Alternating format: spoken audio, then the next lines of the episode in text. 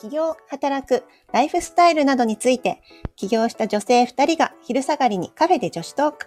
話し手は、メンタルヘルスと組織開発で人と組織の健康を実現する株式会社 C3 フュージョン、C3 フュージョン社会保険労務士事務所代表小島のぞみと、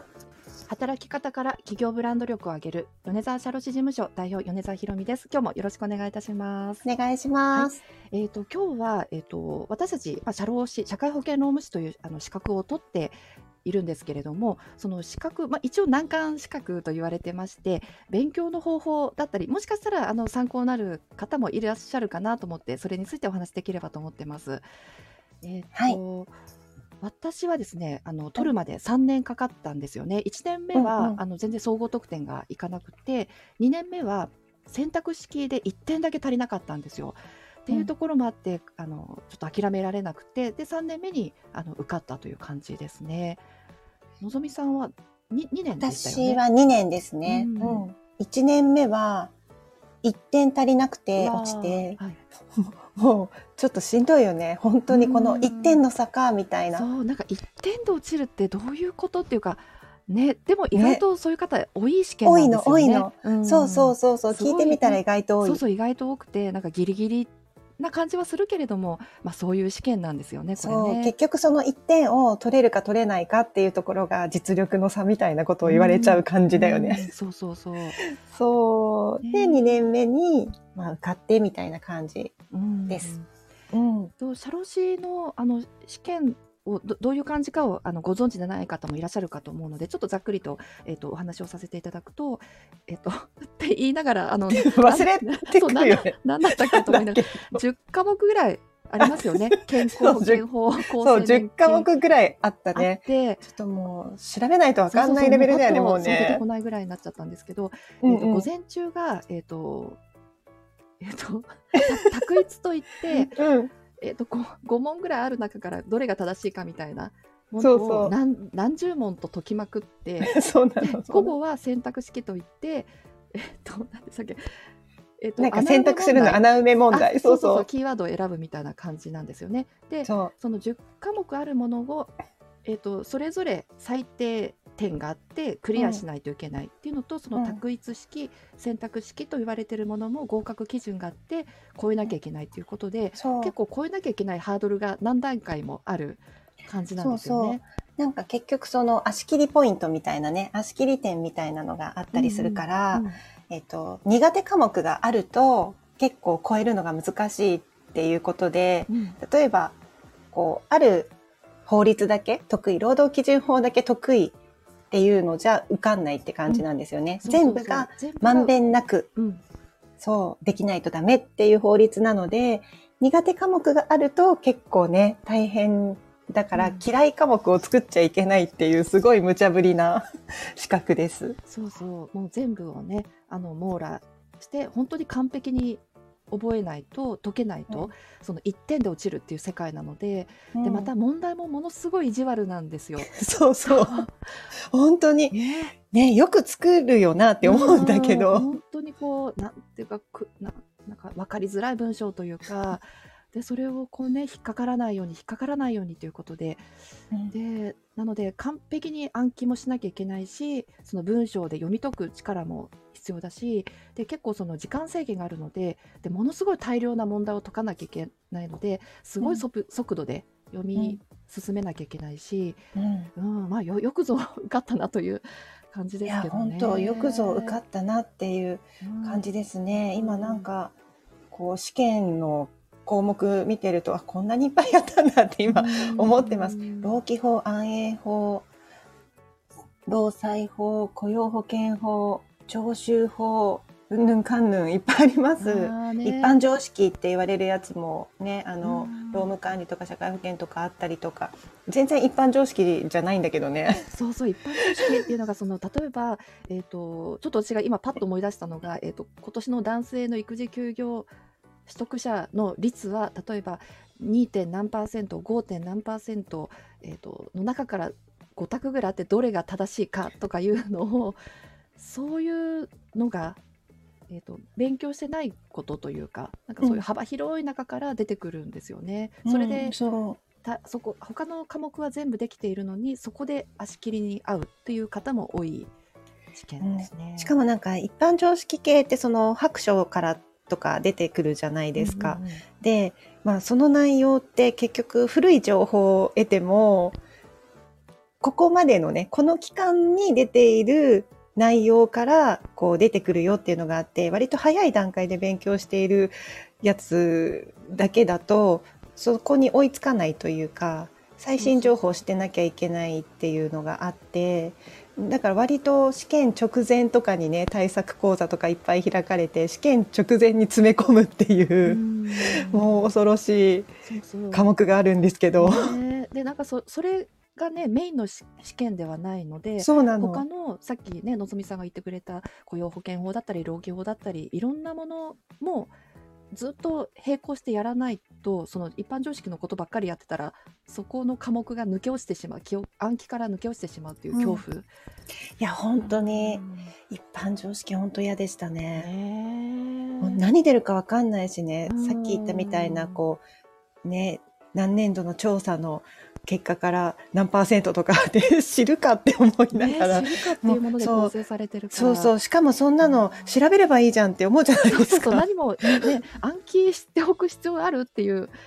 いや本当に本当に。っって思うようなのがいっぱい出たりなんかねこう本当に年金関係とかはねいろんなこう年代がね入り混じると言いますか。そうでね毎年あの法律が改正されるのでうんあの長く勉強してればしてるほどその改正のところも覚えなきゃいけないっていう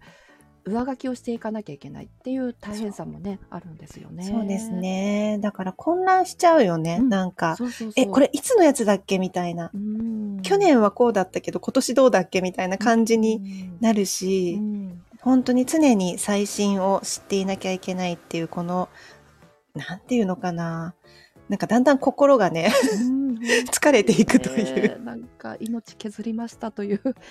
感じですけど、ねどんな風に勉強しました？ひろみさん。いやもう本当に私勉強の仕方が分からなくて初め勉強し始めの頃は勉強するっていうことにそもそも慣れてなかったので、うん。うん、なんか30分勉強するっていうだけでもすごく苦労したし書いてることが全部ね法律用語というかその読めい。ないんですよね、文章が、うんうん。まずもって。でうんその文章を読読むなんか声に出してずっと読んでたりとかうんあと多分無駄なこともいっぱいあったと思うんですけどその文章になれるっていうことで自分の読み上げたものをボイスレコーダーというか録音してそれをこう通勤中に聞いたりとか、うん、やったりとかあとはもうとにかく覚えるものは書きまくって覚えるとか、うん。あと問題解くにしてもその問題が分かりませんという状態で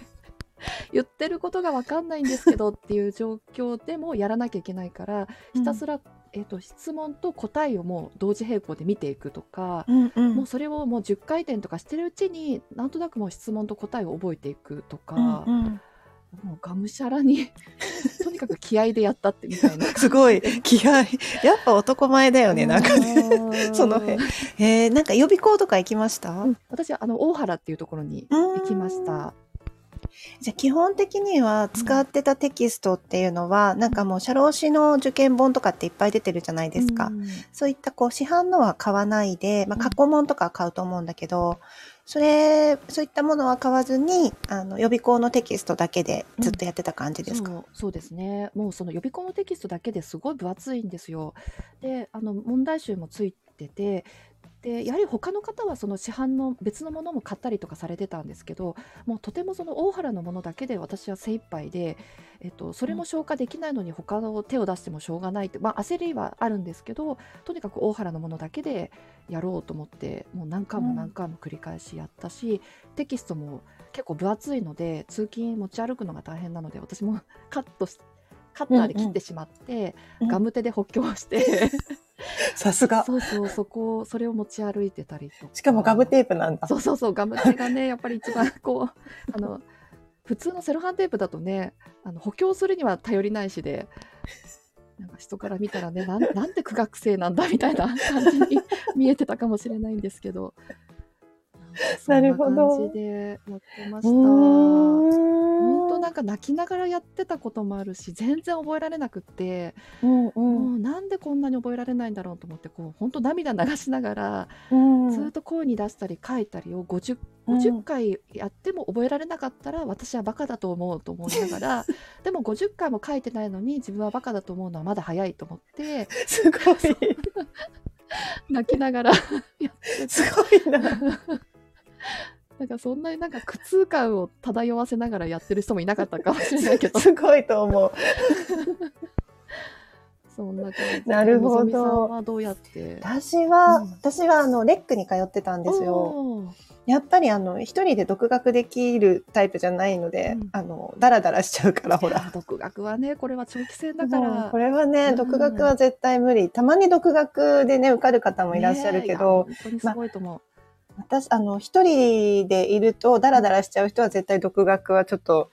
おすすめしないかなっていうので、うん。そう私は予備校にいてて私もでもひろみさんと一緒でなんか全く法律とかわかんないっていうか社会保険の社の字もわかんないし国民年金もよくわかんないし、何のこと言ってんだろうみたいなうん。ところから本当に始まったので、とにかくレックのテキストだけオンリーでした、うんもう一切市販のもの買わずに、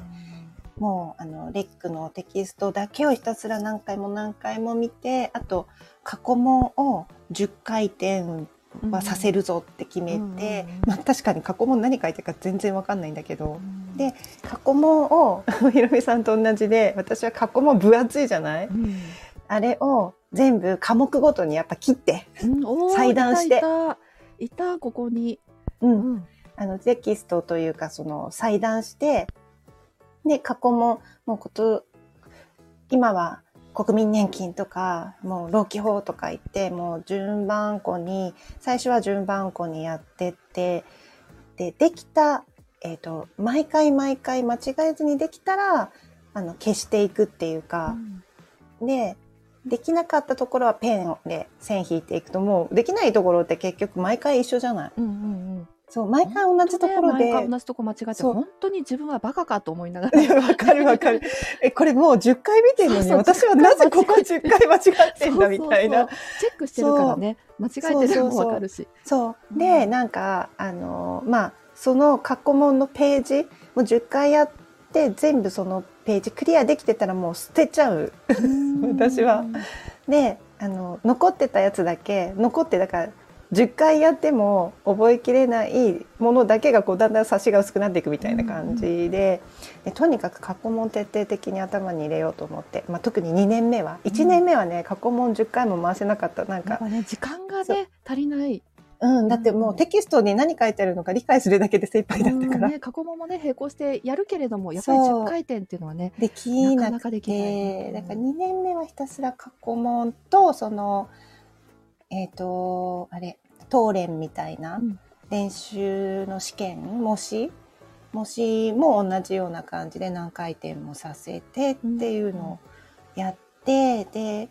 えっと、過去問とか模試とかで間違ったところはテキストに線を引くってやっていくとまた 同じとこばっかり線引かれるんだよね。そうそ なんか苦手箇所がわかるわけ。元の文字が見えなくなるぐらいそうねそうそう。そうそう。とにかく問題解くテキスト戻る問題解くテキスト戻るをもうちょっと2年目はもう徹底的にやったらテキストがぐっちゃぐちゃになった。うんななるなるいや本当にねなんかななんなんだろうこう勉強することも大事だしあのなんか落ち込みすぎないっていうかこう精神的な戦いでもあるなっていう感じだよあー確かね。に。いや、本当に、だから私はなんかもう一人じゃ無理だから、えっと、お勉強は土日は、まあ授業があることとか多かったけど、その予備校の。でも、まあ予備校の授業がない時でも予備校の自習室行って勉強して、周りの人も頑張ってるって思いながら、まあみんなねいろんな資格試験の勉強してるから予備校の自習室だと。そこで自習したりなんかあのもう予備校の友達と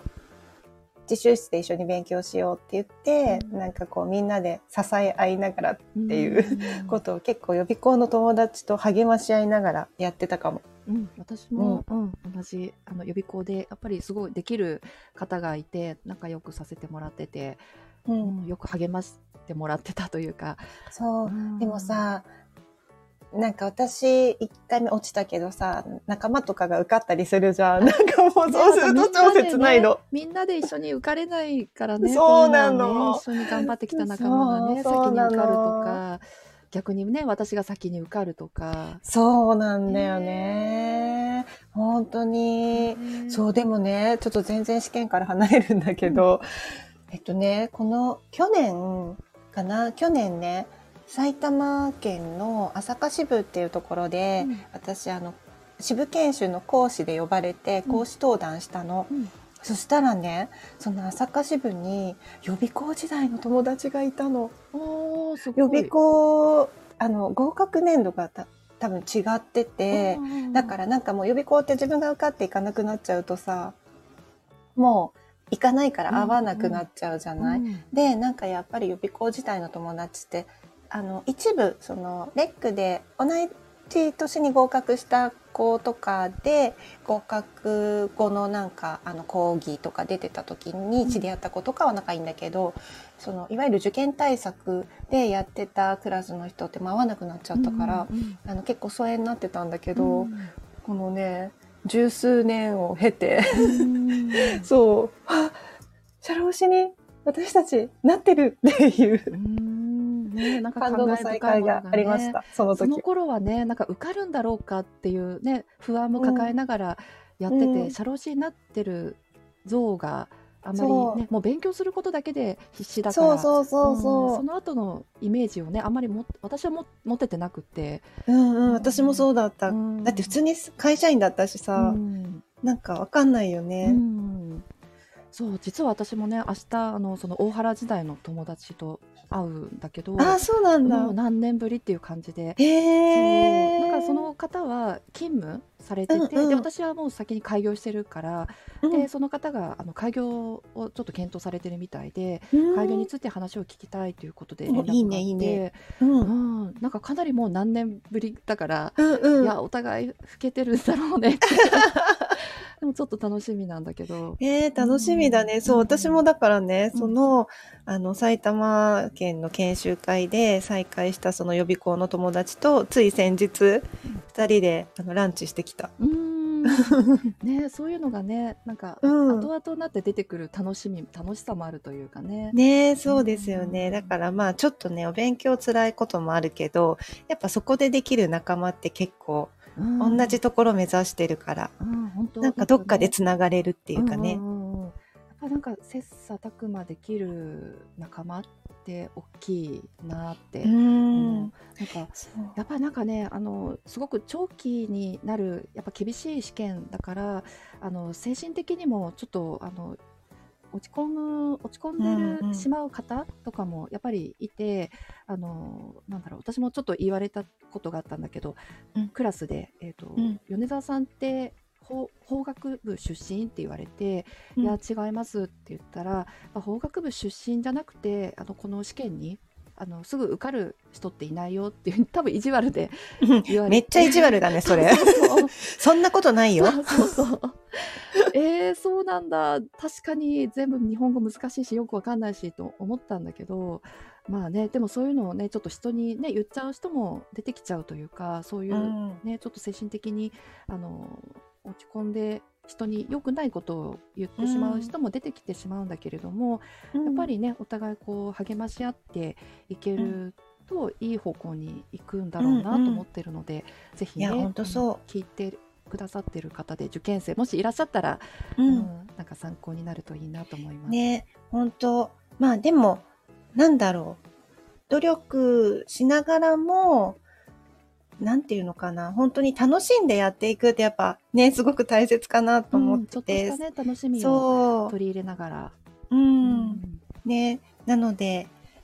暗くならずに、うん楽しみながら落ち込むこともあるかもしれないけれども、私たちもそうだったんでうね。んそうそうで私ずっとテストが悪くってあのよく定期テストやるじゃないですかあのある、やるやる。で塾やる。私そう毎回やっぱりあの100点を目指すというかうんうん。目指してたけれども、毎回すごい悪か悪くて毎回落ち込むっていうか、まあ、毎回本気で臨んで、結果が悪いっていうのずっと続いてて、でもうダメかもって思ってもやっぱり本番までに本番で力を最高につければいいと思ってっていうのを途中またあのその社労士あの受験生仲間の方が言っててあの私たち今あの成績悪いけど最終のその本番の試験にググッと上げればいいわけだから今悪くたって頑張ろうよっていうふうに言ってくれて、うんうん、あそれはそうだと思ってずっと悪い点だったけれども、うん、最終の本番に向けてずっとこう頑張り続けたというか、うんうん、で多分本番の時が一番自分の中でも知識とかスピードだったりとかが最高になって多分そこで受かったんだろうなっていうふうに。だからずっと直前まで D 判定とか平気で取ってたので、いやでもね、うん、私もそう逆に A 判定とかって取れる取れたことの方がほとんどないっていうか。ほとんどどころか一回もない、もう合格ラインになるっていうのが結構もう難しかったけどでも逆に本当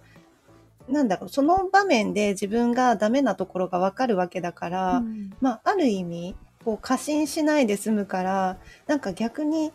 なんだろう上位に入っている人が一発合格するかっていうと実はそんなことないっていうのもあるなと思ってて、うん、結構上位者だけど何年目みたいな人って周りで仲間でいたりとかやっぱしてたので、うん、本当に何だろうその模試の結果とかもねあんまりうまくできていなかったとしても、なんかそのできてなかったところを本当にひろみさん言ったみたいに本番に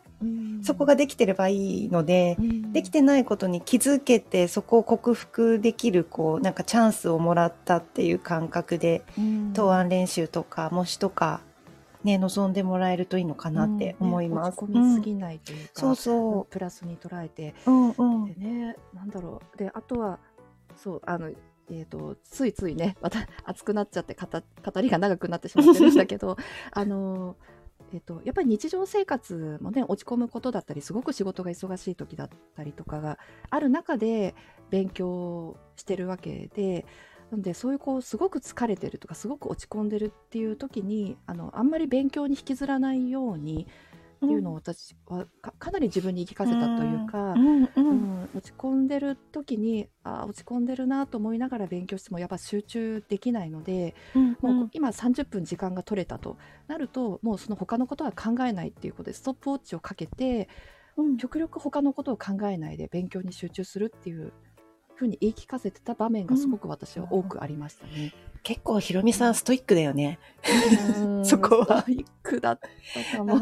私はね、あの、勉強する環境をすごい考えた。へうん、なんか、私の場合は本当カフェだったりとか、あと、本当隙間時間なんか、その会社のお昼休憩の時とかに、そのたまたま勤めてた会社って、その会社の中でカフェラウンジみたいなのがあって、まあ、そこまで人いなかったりとかして割と集中できて、でも高層ビルのあの会社だったんで、高層階だったので、窓際に座って景色眺めながら1時間集中して勉強するとか、あの帰りに帰家にそのまま寄らないで、帰りにご飯食べがてら、ちょっとお店に入って、まあ、長時間いても大丈夫そうなお店に行って、そこでご飯食べて、勉強してから帰るとか、うん、やっぱり、なんかその環境自分がはかどる環境みたいなところを見つけて、うん、なんか勉強してたなっていう感じです。うん、なんかこうね飽きずに継続できそう今みたいな感じで、ね、そうそう。やってると変にね、こもってやってると、どうしても、なんかこう、しんどくなった時とかに なんかこう、そのしんどさに引きずり込まれちゃう感じがするけど、開放的なカフェとかだったらさ、うん、なんかそういうのないじゃん。ああ、確かにね、大きいよね。そうそうそう。うん、それはね、今仕事する時にも活かされてるんだけど。なるほどね。カフェとかでやろうとかね。うん、うん、ね、なんか皆さんも多分それぞれにその状況？あの本当に勉強に一日集中できるっていう方もなかなかいないと思うんですよね。何かしらハードルハードルというか壁がハンデがありながら、チャレンジしてる方の方が多いんじゃないかなと思うので、うん、うんなんとかねそれぞれあのこうするといいっていうのはないかもしれないんですけど見つけていただいて、うん取り組んでもらえればなと思いますね。はい、うんそうですね。今度はまた別のテーマでというか、試験当日どうだったみたいな話もね、どっかの回でやってみましょう。ね、やりましょう。はーい。じゃあ今日はすごく長くなってしまいましたが社労士の資格取得の勉強について私たちの経験をお話しさせていただきました聞いていただいてありがとうございましたありがとうございました。